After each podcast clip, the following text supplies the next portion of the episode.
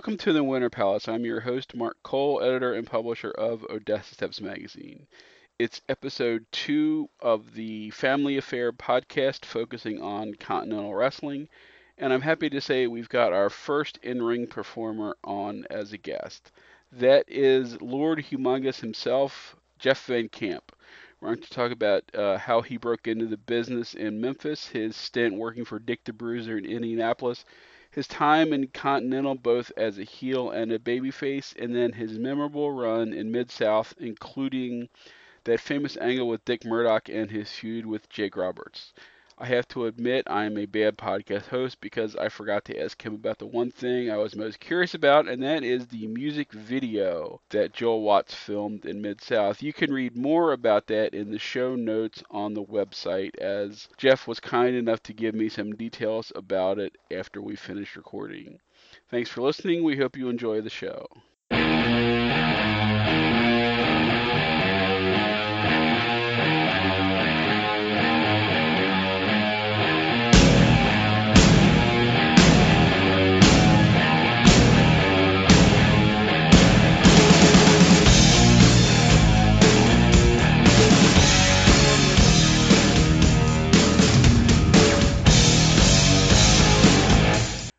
Welcome back to a new episode of the It's a Family Affair podcast series on the Winter Palace.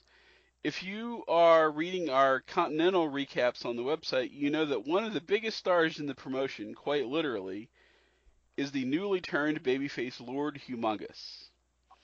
I'm very happy to say that the man who was this version of Humongous joins us to talk about his time in Pensacola and Birmingham as well as his career before Southeastern and then his notable stint working in Mid South. So please give a big welcome to the former Ayatollah of rock and roll, Jeff Van Camp. How's it going, Jeff? Hey, thank you for having me on the show. I appreciate it. It's, a, it's an honor. Uh, yeah, um, it's uh, I'm uh, like I've I think we when we talked about over the time that uh, this is um, an interesting project for me because although I've seen lots of wrestling over the years, um, Continental was not something that I got to see live at the time because I'm on the East Coast, and this is of course back when things were much more regionalized. So I didn't get to see a lot of the stuff that we're going to talk about until much later. And like I said, now we're doing this Continental project where we review the TV show and we pick up while uh, while you're still there. So um, let me. Um, I will just say this now for people who want to hear uh, more about your career, maybe stuff that we don't end up talking about. Um, you were on Ron Fuller's uh, Studcast last year sometime, and if Yes, sir. people if people want to hear uh, more about your career, maybe stuff that we don't get to, I would definitely encourage people to go and track that down. Uh, for people that don't know, Ron's been on uh, the regular podcast before last year when he was talking about his book, and right after uh, Bob Armstrong passed away. So, um, if people have missed that, they can go back and listen to that. So, um, you actually started your career kind of by accident because you had you had been playing football at Louisville, and sort of had a chance meeting with some of the wrestlers while you were there. Yes, that is uh, that is correct. We uh, as as a football player, they hired a, uh, I guess the football players uh, back then. You could do that, I, I would assume, at, at each of the concerts. And every Tuesday night at Louisville Gardens, there was wrestling. And I uh, got to meet several of the wrestlers, the, the, the professional athletes and the boys um, at that period of time in my life.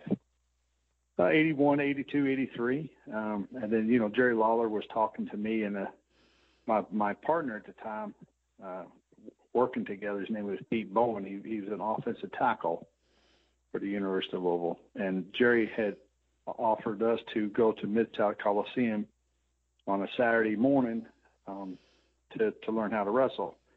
But of course, at the last minute, my buddy chickened out, and my brother and I drove to Memphis uh, Friday night, spent the night, and then met Jerry in the Mid South Coliseum on that Saturday morning. And uh, he showed me how to wrestle about two or three hours in the ring, and uh, pretty much said, "Here's your booking dates, and now you're a professional wrestler if you choose to do so." And I said, "Wow, that's amazing." So that's how I got my start. It's certainly better than some of the grueling stories that you hear from back in uh, that era of you know like we were talking about Ron and you know Ron's father and uh, his uncles train guys on their farm and you hear all sorts of horror stories about guys being broken in or you know people that tried to get into the business and were and were hurt by guys to you know to see if they would have the metal to come back. But uh, you had it fairly fairly good it sounds like.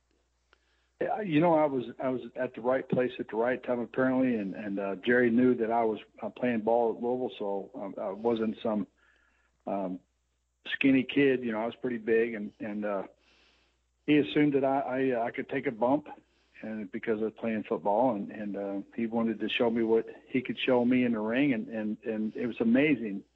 I mean, the, those two three hours was brutal. It was, he he showed me a lot of things that I wasn't prepared for how to hit the ropes and how how to fall and because if you don't if you don't if a lot of people think that hitting the ropes is easy um, I was trying to train one of my friends at one time about hitting the ropes and where you place your arm and, and how to hook. And and he uh, he when he hit the ropes he broke his ribs.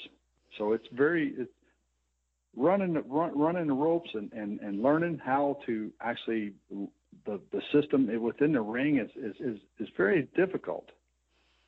Yeah, it's like They're not easy. Yeah, it's like I've I've uh, occasionally done some some uh, stuff for some uh, indie companies around here, but never been in the ring. But when I was when I was an undergrad in Bloomington, we took judo, and it's funny that you know a couple years of judo is basically sort of would have been like a good primer because it seemed like you learn how to fall and you learn how to bump. And it's amazing that while we were learning that when you started to watch wrestling, you could you could easily see the the similarities between the between the two. And so, you know, that's the closest I've ever been in the ring. But I, I certainly know like the first six months that we took judo, we were all we were you know beat to death by our sensei. You know, it's amazing you said that because uh, actually it was one of the courses at Louisville that I did take. It was a judo class. My my my roommate and I, he was an offensive guard, and we actually took judo lessons at at Louisville, and because we thought it would help us out with uh, with with uh, you know playing ball, how to take a fall, how to get up fast, and and maneuver, and and believe it or not, it really helps you out learning judo in in wrestling. It helped yeah, me out yeah, I mean, because it was funny because after the first couple months or so, we were like, we were watching, you know, we were just watching stuff on TV, and we're like, hey, I never noticed that like guys doing hip tosses is really is really like giving guys ogoshi throws, you know, and stuff like that. And so it sort of gave us a like a you know because this is still in the, you know in the in the mid to late 80s, so you know people really weren't totally smart about stuff. And so it was sort of like a nice window and gave us a new appreciation into watching stuff. But so yeah, so from from Memphis, you ended up, as we're talking about Indiana, you ended up going to work for Dick the Bruiser. Yes, that is correct. After a period of time, Jerry uh, came to me and said, "Jeff, I can pretty much this is uh, I can only teach you so much in this area uh, now it's time for you to expand and, and uh, spread your wings as, as you so will. And, and he said, uh, uh, there's an individual here named Spike Huber. I don't know if you remember Spike or not. He was at the time married to Dick the Bruiser's daughter, and he offered me a opportunity to go to Indianapolis to meet Dick, and, and I did, and, and and had a great run in Indianapolis and Chicago. It was a wonderful, wonderful time. Yeah, I think if I remember right, at that time, I think Memphis and Indianapolis had some sort of working agreement because I know I remember Spike Huber working in in Memphis in that time. So yeah, and it's funny too that, but I think by the time, I mean, this is a couple years before I was in Indiana, but you know, I think I think Bruce's promotion had pretty much been was done by the time by the time I got to Bloomington because I never remember hearing about. Yeah, and you know, and plus, you know, that promotion was never usually in the magazines. So it wasn't until later that I found out, you know, what a big deal that company had been in that part of the country that I think you know I think the closest we got was you know Memphis running in southern Indiana, but I don't remember like anything sort of locally where we hmm. were like like in my first couple of years in college, which is kind of a shame because it certainly would have been you know good to see even that promotion even in the dying days. It was a it was a fantastic time. I met a lot of great people. Uh, you know, Bobo Brazil, uh, Abdullah the Butcher, all this Jerry Valiant. Un- unbelievable how much talent was in that area at the time. And you helped. And I certainly learned. Yeah, and you you were actually uh, Dick's partner for a while. I sure was. It's amazing. I mean, you know, he played for. We had little similarities. He was much older than I was, but the he, you know, I, he, his other son-in-law to name Redbone. I can't remember his name uh, full time, but his other son-in-law was Redbone, if you remember him. Um, and we had a little uh, uh, spill, as you will, uh, in that area, and, Dick decided that he wanted me as his partner because I was young and I guess uh, baby faced and up and coming, and he thought it would be a great way to promote his territory. It was, and he was such a great guy. So how does the transition go from you being working for Bruiser in Indianapolis to ending up working for the Fullers in Pensacola? well, that's that's amazing. You know, I always kept in touch. You always you never burn those bridges, whatever you do. Um, and I kept uh, contact when I was um, playing football at Louisville and working with the guys at Louisville Gardens. I really got to meet and and uh, become friends with Jerry Lawler and Austin Idol, Mike McCord. And um, when I was with the uh, Memphis area, Jerry was there, Austin was there, teaching me as much as they possibly could. And then when I left to uh, uh, Memphis, I went to Indianapolis, and it's probably six, to seven, eight months later. Austin gave me a call. I was in Chicago working up in Hammond, Indiana, and uh, he said, "Jeff, I got this wonderful gimmick for you. It's perfect, and I got this is how I want you to do it. It's going to be a monster. Um, you wear a hockey mask, and and uh, you, this is how it, Jerry and I think that the the best way for the gimmick to be portrayed. You never talk, uh, so you won't ever have to be doing interviews because we'll have a manager for you, and you just talk with your eyes, and uh, you know you kind of open your eyes up and and they they put those little fingers in your eyes that kind of talk to you like a monster. And that's that's um, we talked about that on the phone a couple of times, you know, two or three weeks, and and he said, okay, it's time to come to. Uh, we got this territory called Continental um, down in Pensacola, Florida. That's where Austin was living at the time, and so I picked up my bags and and uh, moved to Pensacola, as you will. and it's funny because this is in sort of the late summer, fall of 84, and Mike Stark had already been humongous in Memphis and feuded with Lawler. But you're mm-hmm. sort of taking, yeah, he's taking, you know, as as wrestling is wont to do. You know, they, you know, they took the gimmick and gave it to somebody else and t- and moved them on to a new territory. But I know that that um, you know, we'll probably mention it later. You know, there's been like nearly like half a dozen people probably over the years who have been various Lord Humongous. People probably know. I guess Sid Vicious is probably sort of like the best known Humongous now, but that was a couple years after you. But it's it's such a great, you know. Um, again, we're talking about 1984 and you know, the Road Warriors had already been around for a couple years at this point, and were one of the biggest um, draws in the business. So there were lots of these for people that don't remember or weren't around. There were lots of these type um, gimmicks. You know, you had the Road Warriors, you had Humongous, you had um, Mad Max and Super Max, who you may have worked with in Indianapolis because I think that's where they started, or, or were in the AWA. You know, you had uh, the barbar, you know, Konga the Barbarian, as opposed to John Norden. We'll get to him later. Um, Lady Maxine, you, it's amazing how many gimmicks in the business were sort of spawned out of that one or two movies. Yeah, it was. It's amazing, and, and most of it was all come from the uh, brilliant mind of Jerry Lawler, believe it or not. Well, you know, it's I mean, people who know their Memphis history knows know that Lawler loves monster movies and comic books. So, you know, if anybody is going to come up with that type of thing, it's probably going to be Jerry Lawler. I'm going to give you a little history too with that.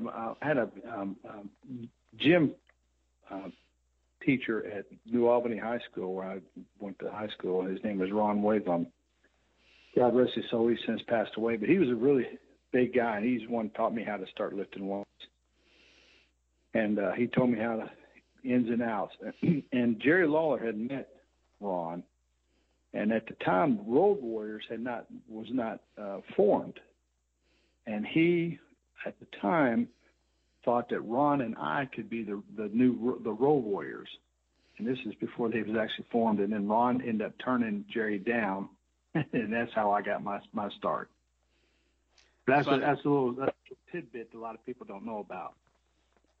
It's funny, and then um, so you come into Continental, and are you immediately uh, put with Ron in the stud stable, or were you? Because you said, like you said, they were going to plan on giving you a manager, but was it immediately with Ron?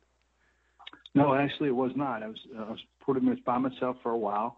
I guess they just wanted to see how I was going to be because I was a new new new face in the in the crowd, and of course they wanted to see how the new talent was and see if I was able to draw and what kind of work I did, and it, it meant it meant a lot. And then after they found out what kind of person I was and what time of type of work I was performing for them, and that was when uh, Ron decided to to do what he needed to do it seems like looking at the the records, which you know are are sort of incomplete, but you know we go with what we got. You had a lot of matches. It seems like early on in Pensacola with Pork Chop Cash. Yeah, he was a great worker, great guy. He, I learned a lot from him as well. Great person. And it's funny because you had actually worked with him in Memphis, am I right? When he was when he was in the Bruise Brothers with Troy Graham too. So you had already known him.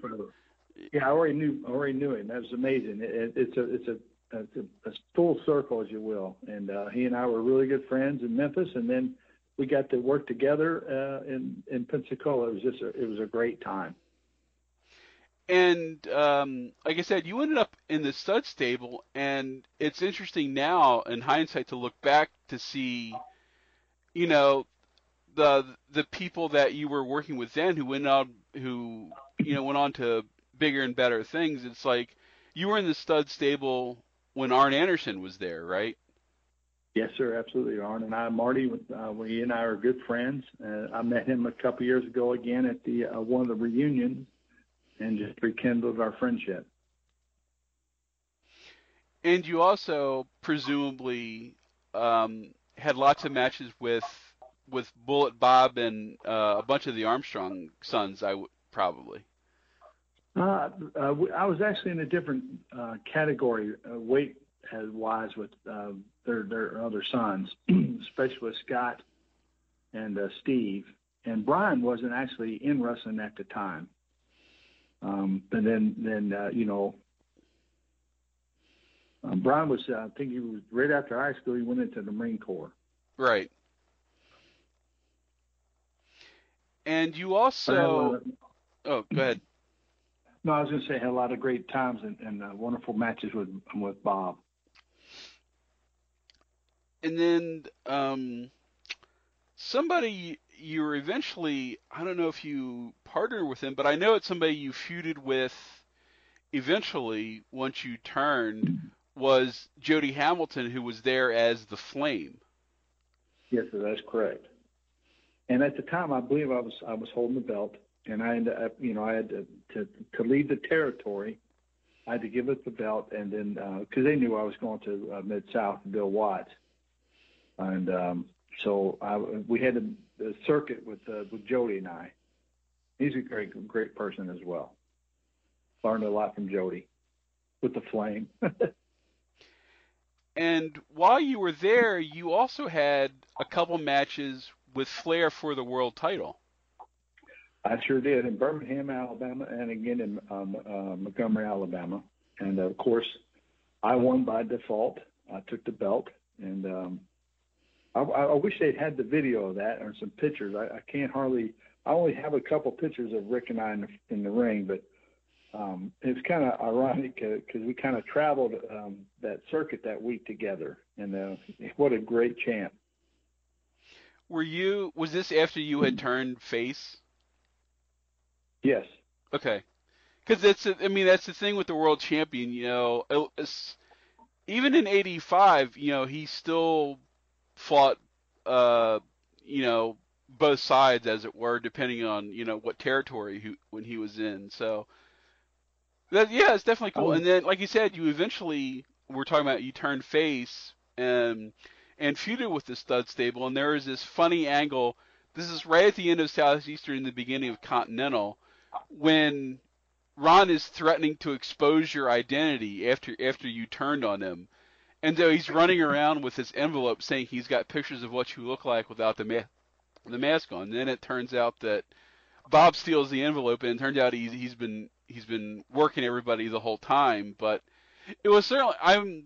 It's funny. So you eventually did get to work with Ron, which I imagine is probably one of the few guys of your size, at least in Continental, that you probably got to work against.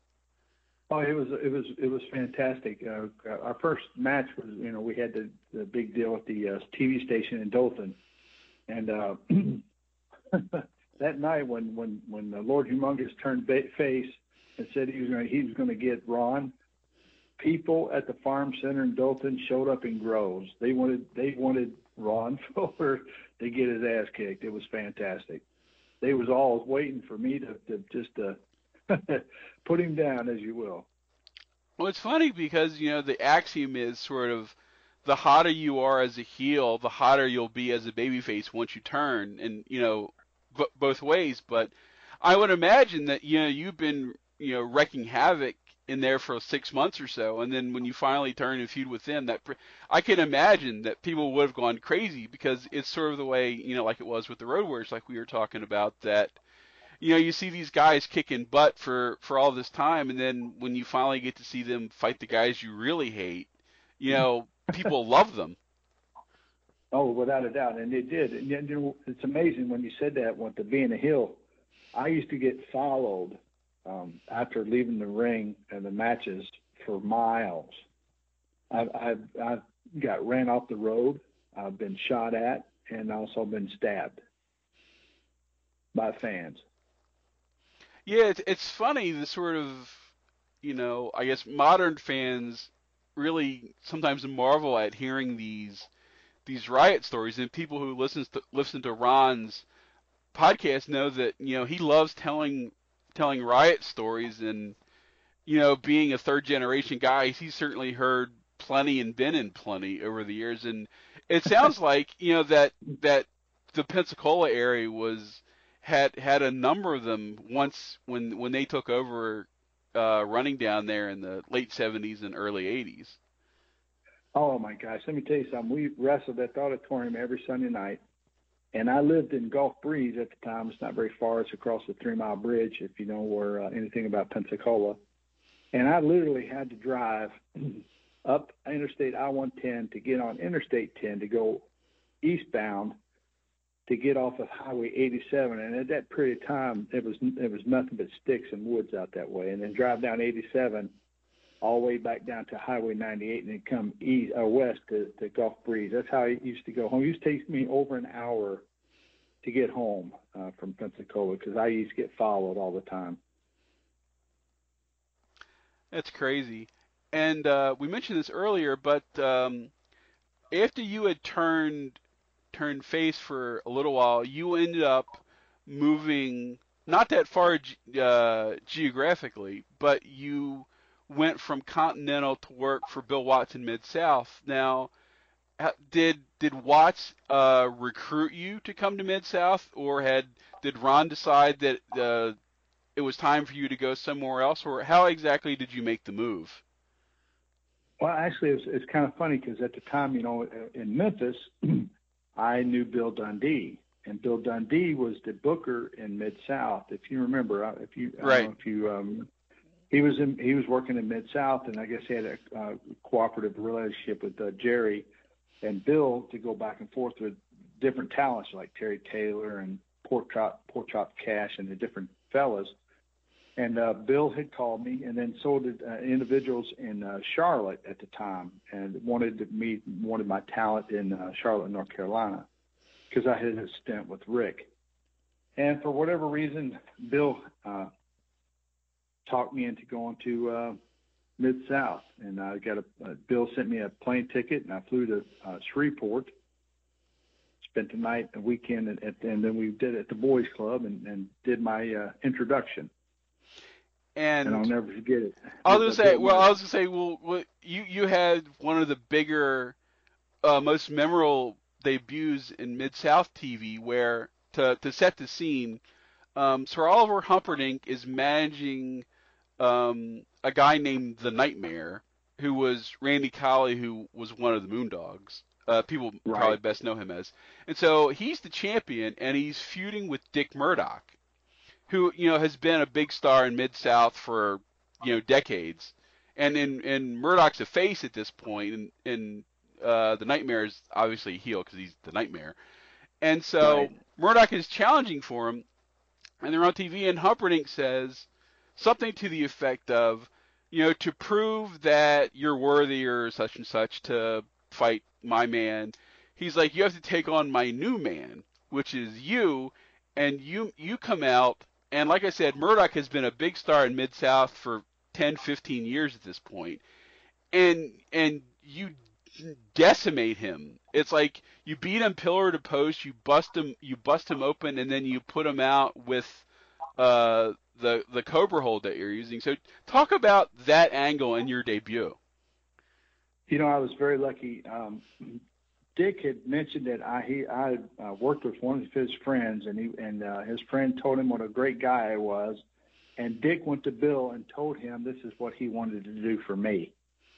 And I'll never forget that he uh, he was such a great professional. I did I didn't know about this until after the fact, but but Dick really uh, put me over. Uh, you know, I, I can't say enough great things about what he did for me, and and uh, we became really good friends after that as well. And um, you know, going out there and do what he did for me, you know, uh, pretty much an unknown at that time, uh, to put me over as big as he did, as well as gracious as he did for me, I'll never forget it. Yeah, because like uh, as you were saying earlier, you know, this is still in the area where a lot of the shows are, are regional. So unless you happen to live in an overlap area, or you know, you're a tape trader, because you know they there were even then they were they were tape trading in the even in the in the mid '80s. So you know, unless you were one of those people that sort of lived in Mississippi or somewhere and got both TVs, you know, they probably they probably hadn't seen you before, or I'm sure you you know, given the gimmick, you probably were a big hit in the magazines. But yeah, but that's the kind of debut that make people remember. That you know, not only is it a strong gimmick, but like when you decimate one of the area's top baby faces, so you're you're a made man right away in that promotion to the fans. Oh, without a doubt. And Bill Watts gave permission for it to happen, so I I can't thank him enough as well. It was a great great stint. I'll never forget it. Best one of the best times of my life and uh, so you ended up your uh, with Humperdink, who yeah, he you know was a character.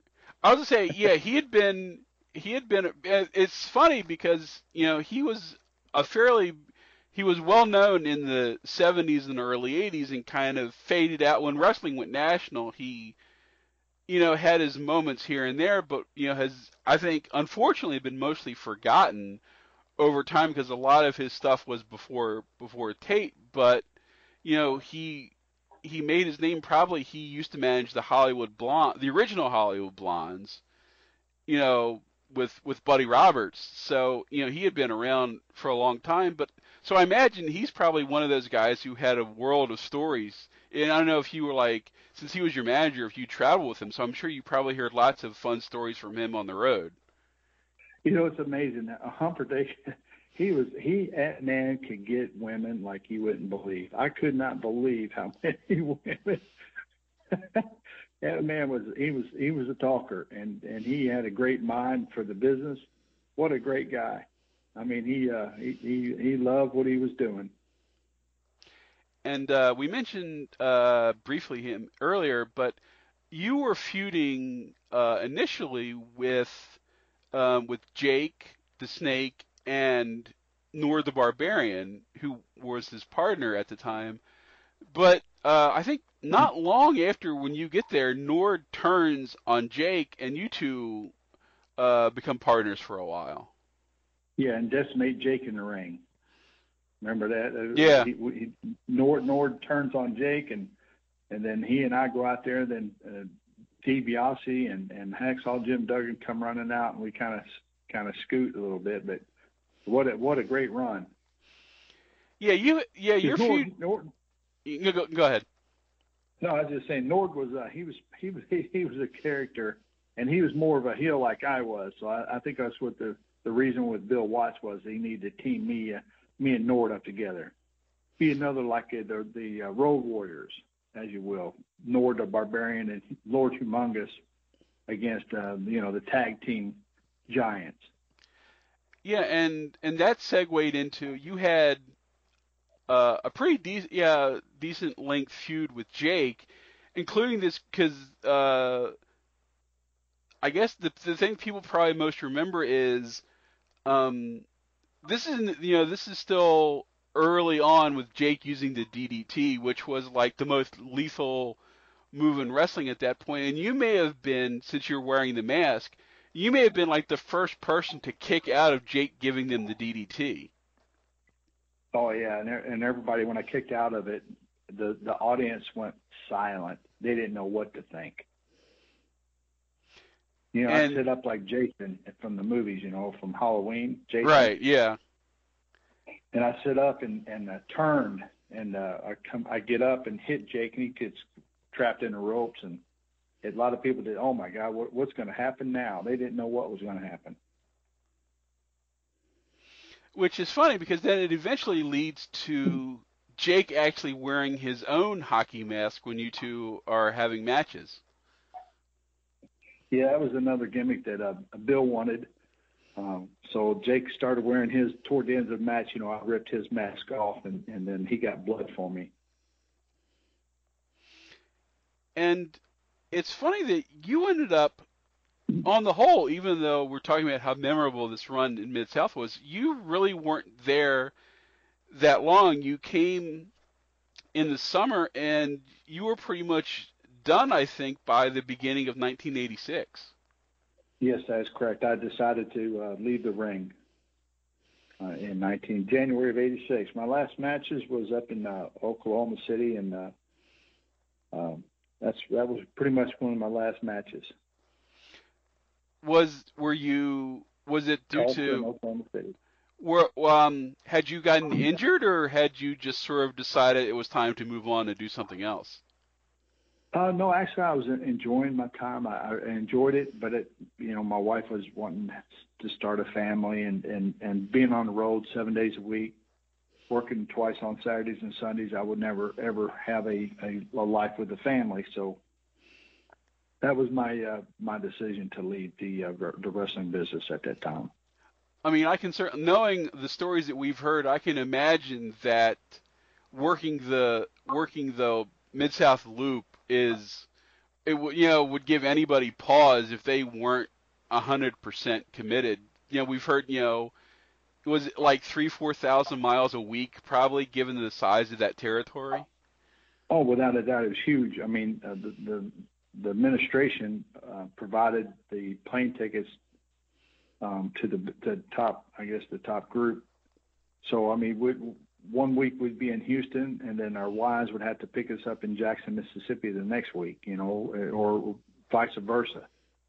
We'd drive to Dallas and hop on a plane, or New Orleans and hop on a plane. We'd be gone for a week, um, week at a time. And half the time I didn't even know where I was at. Um, the, the the the hotels you stayed at, they had everything booked for you. People taking you to and from the ring, to and from the gym. I mean, half the time I didn't even know where I was at.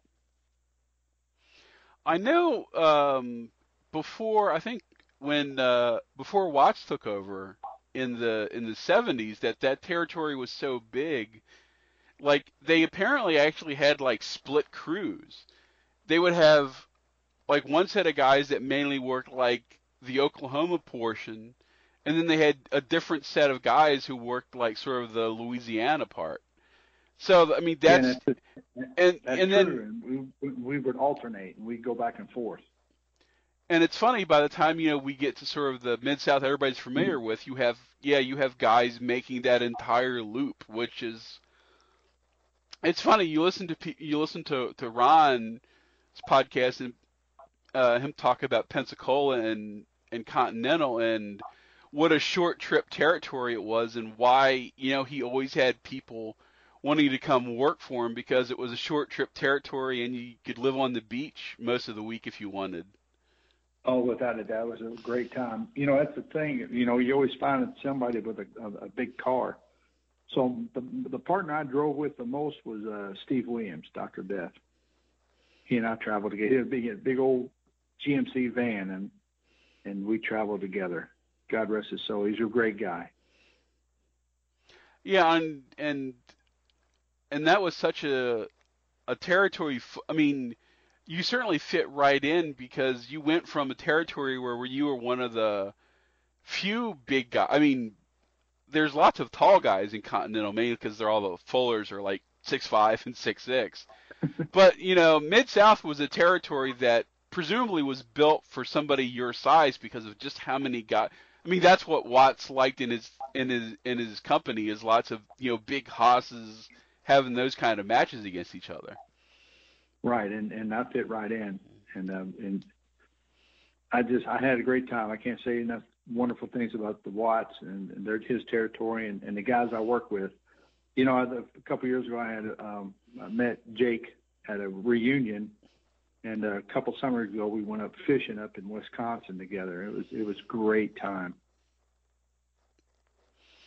That's cool. Like I said, you know, it's funny and high. I'm sure you realize this, but for somebody who had such a short career, that it's as fondly remembered as it was, and you got to work with so many people that we now see as legends in the business, especially in like the mid '80s. You know, that's what Jake said. Jay, he said, he said, Jeff, if you if you would just stay stuck around another six months or so, you would have had a, a run with the you know Hulk Hogan and and everybody in WWE and and uh, I, you know I, I so sometimes I regret that because I, I I see people that I know and, and and love that that are going into the Hall of Fame, and you know I could have been right there with them if I had just stuck it out at you know six eight another year or so. I just I just wish I would have done that, but you know, looking back, hindsight's twenty twenty. I'm glad I have a family. And it's funny too that I don't know if I ever knew the the part about you potentially going to, to Crockett because you know that's the time when they really they really blew up. You know, on being on the Superstation and with with Dusty in charge. So it's kind of interesting to th- to see where you would have fit in in that sort of like 85, 86 era because they really didn't have somebody like the humongous character in that company. It's like, you know, they had the Barbarian, but that was probably the the, the closest closest thing they had. So, you know, you probably you would have definitely been unique and probably would have ended up, you know, being a star in T on TBS too. Yeah, I, I and I regret that because Marty was at the time was with Flair and Flair was in Charlotte with the Crockett's and they and, and Marty was giving me a lot of pressure to go to uh, Charlotte, you know, and so that that, that was my connection because I met Marty in Pensacola and we were great friends and we we traveled together down when we were here. Yeah, it's it's it's funny. You know, there's it's such a business that's full of what ifs. You know, not only you know do you have you know people that get injured or you know especially in the 80s when you still had people passing away relatively unexpectedly you know it's always full of what ifs or it's yeah like you said if you would have gone to work in one place or the other it's like who knows what would have happened and yeah certainly being your size you probably would have ended up working for Vince at some point too and then you know who knows what would have happened but uh I did want to before we go uh to give you a chance to talk about like you said, you had a relatively brief career in wrestling, but you had a second life in law enforcement, including, which I find interesting, um, sort of having your own TV show. Yeah, it's, it's it is it's amazing. I I had uh, at the time of '96, America's Most Wanted was going off the air. Fox News was taking them off the air, and they eventually kept them on. But we thought on the local level that we had so many warrants, active felony warrants for people's arrest and at the sheriff's office. What a great way to get people put their faces up on the TV screen and ask people to find out, tell us where they're at. So they either turn themselves in or, or offer a reward through Crime Stoppers, and uh, that's that's where that all came from. Cool. But uh, and I was very I was very lucky. In 2004, I ended up capturing over 10,000 wanted fugitives, helping solve unsolved murders and crimes. And uh, uh, the sheriff's office put me in for Officer of the Year for the state of Florida, and I, I graciously had won the uh, the title of Officer of the Year for the state of Florida in 2004. That's really cool. Um, so Jeff, I want to thank you very much uh, for doing this to, to, talk about talk about your time in the business. Um, like I said, I it was a it was a gimmick that I loved at the time. I mean, I was a, a teenager at the time, and it was a thing I loved. And you know, I, I think sort of the mystique of the character has only grown over the years, and I'm I'm glad that that you had such a good time in the business, even though you know you weren't in it all that long. I just I, I appreciate the give you know the opportunity to get into business, so how I got into it, and then I made a mark on the on the short time I was in there. The the impression that I had left is is, is amazing to me. I, I really appreciate it. just like you interviewing me for the, your radio show. I sure I'm gracious for you to to have allow me to have this opportunity to talk to you. Thank you. Yeah, I I, I very much appreciate your time. Uh, I want to thank everybody for listening. Um, I'm not sure when the next version of this will be out. I know we have some stuff in the fire. Um, we should be having the regular show in a couple of weeks on something completely different. But thanks everybody for listening, and we will talk to you next time.